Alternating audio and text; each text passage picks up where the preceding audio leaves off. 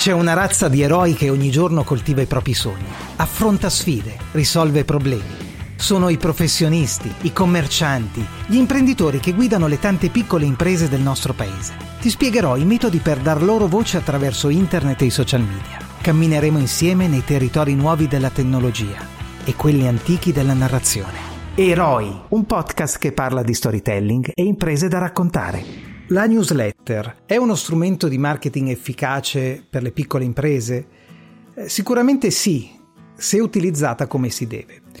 Proprio di newsletter ti parlerò in questo episodio, quale canale di narrazione privilegiato per arrivare al nostro pubblico. Io sono Fulvio Iulita, mi occupo di marketing digitale, di narrazione d'impresa e questo podcast, forse già lo sai, è dedicato ai metodi della narrazione digitale di piccole imprese, di commercianti, professionisti, insomma allo storytelling quotidiano delle realtà più piccole, quel mondo di eroi che ogni giorno combatte le proprie battaglie, insegue i propri sogni e risolve problemi ai propri clienti. Torniamo alla newsletter. La newsletter funziona se ci sono le condizioni perché funzioni. Questo è il punto.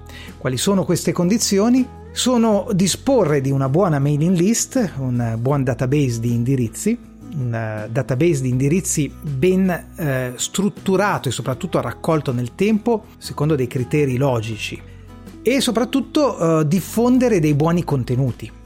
Partiamo dalla mailing list. La mailing list eh, ben profilata, fatta di persone interessate a noi, organizzata considerando gli interessi specifici di ognuno, è la base del successo di una campagna di newsletter. L'interesse le persone dovrebbero averlo dimostrato, l'interesse per noi, fornendoci il consenso all'utilizzo dei loro dati. Non è un gesto da sottovalutare quello di chi ci permette di usufruire del proprio indirizzo mail per scopi commerciali. È qualcuno che ci sta dicendo scrivimi pure, non mi disturbi. Usare senza consenso gli indirizzi di persone che nemmeno ci conoscono significherebbe sparare nel mucchio, sperare di avere un ritorno da una vendita a freddo. È una pratica definita spamming. È qualcosa di non solo illegale, eh, in quanto viola la normativa per la tutela della privacy, ma è anche discutibile dal punto di vista dell'efficacia funziona forse sui grandi numeri. Insomma, lo spamming è qualcosa da cui una piccola impresa dovrebbe stare alla larga. Meglio pochi indirizzi ma buoni. La newsletter funziona e porta risultati se poi quello che comunichiamo attraverso essa è qualcosa che interessa chi la riceve. Usarle esclusivamente per offerte commerciali è una scelta che paga solo in parte. Eh, io suggerisco di considerare la newsletter come uno dei tanti strumenti di narrazione digitale. Chiaramente questo è un podcast dedicato alla narrazione digitale delle piccole imprese, dei professionisti e eh, è chiaro che vada a inquadrare questo strumento all'interno di questo contesto, di questo utilizzo. D'altronde si rivela efficace proprio per veicolare delle storie, per raccontare episodi, diffondere contenuti di vita aziendale che siano di ispirazione o che offrano soluzioni ai bisogni del destinatario. I tassi di apertura, i clic di approfondimento ai singoli contenuti, i feedback di richiesta, informazione o di contatto sono tanto più alti quanto maggiore è il valore attribuito dal destinatario all'informazione che gli arriva nella mail. Lo dicono i report che ogni piattaforma di gestione delle newsletter offre io ho scelto di usare e insegnare a utilizzare MailChimp, che è la piattaforma più diffusa al mondo, con oltre 12 milioni di utenti attivi, ma esistono delle alternative altrettanto valide come Sendinblue o l'italianissima MailUp, giusto per fare qualche nome. In un episodio precedente di questo podcast, forse lo ricordi, parlai del Club Raccontare le Imprese, un'iniziativa con cui io e i miei colleghi di Plum proviamo a diffondere cultura della narrazione digitale d'impresa, coltiviamo una piccola community con attività varie ed eventi.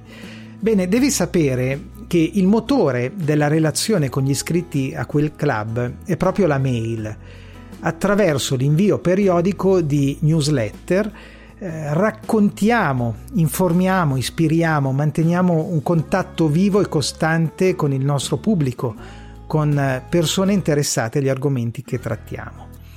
www.plumer.it, questo è il sito internet dove andare per iscriversi, in fondo a qualunque pagina del sito trovi la finestrella in cui inserire i tuoi dati per registrarti gratis al club raccontare le imprese. Ecco, ti rivelo un dietro le quinte di questo meccanismo. Le newsletter del club seguono una sequenza programmata di contenuti. In pratica, quando ti iscrivi, attivi un processo automatizzato gestito da MailChimp che ti spedisce a intervalli regolari, calendarizzati, vari messaggi. È una sorta di percorso educativo, un modo per far crescere via via la conoscenza della materia attraverso le varie newsletter che arrivano al destinatario. È un modo diverso di usare la newsletter, alternativo al tradizionale invio di offerte, promozioni e di sconti. Ecco, quel sistema per automatizzare gli invii che bene o male tutte le piattaforme di mailing sono in grado di offrire, si sposa perfettamente con una strategia di narrazione destinata a un pubblico di clienti o potenziali clienti. Diffondere contenuti, raccontarsi attraverso la newsletter, sortisce un effetto diverso rispetto al farlo attraverso un blog o un social network. I tuoi messaggi arrivano in un luogo privato, qual è la casella mail in quel luogo il contatto è più intimo, è più profondo. Fuori da lì, sui social ad esempio, lo stesso messaggio è semplicemente una voce che rischia di confondersi tra le altre. Ecco perché, a mio avviso, in una strategia di narrazione digitale d'impresa, la newsletter non deve mai mancare. Io spero di averti offerto qualche idea interessante anche quest'oggi, in questo episodio, qualche spunto da mettere in pratica. Tornerò a parlarti di mailing e di newsletter in un prossimo episodio, ma prima di salutarci, se mi segui da tempo già lo sai, c'è un'incombenza contrattuale. Devo cedere la parola alla gentile signorina che in ogni episodio è presente. Lei se ne sta lì per tutto il tempo della registrazione ad ascoltarmi, devo dire, a volte lo fa con interesse, altre volte la vedo un po' distratta, ma insomma, il suo dovere lo fa. Prego, signorina. Tutti parlano di storytelling, ma come si fa in pratica? Storytelling, metodi per professionisti e piccole imprese è il videocorso che guida nella gestione di ogni fase della strategia, dal piano editoriale alla creazione di contenuti per internet e i social media. Quasi 5 ore di video on demand, decine di esempi reali, metodi esclusivi, consigli pratici, questionari, esercitazioni e materiale extra da scaricare, disponibili 24 ore su 24. Questi sono i contenuti del videocorso. Storytelling, metodi per professionisti e piccole imprese. Lo trovi su www.videocorso-storytelling.it.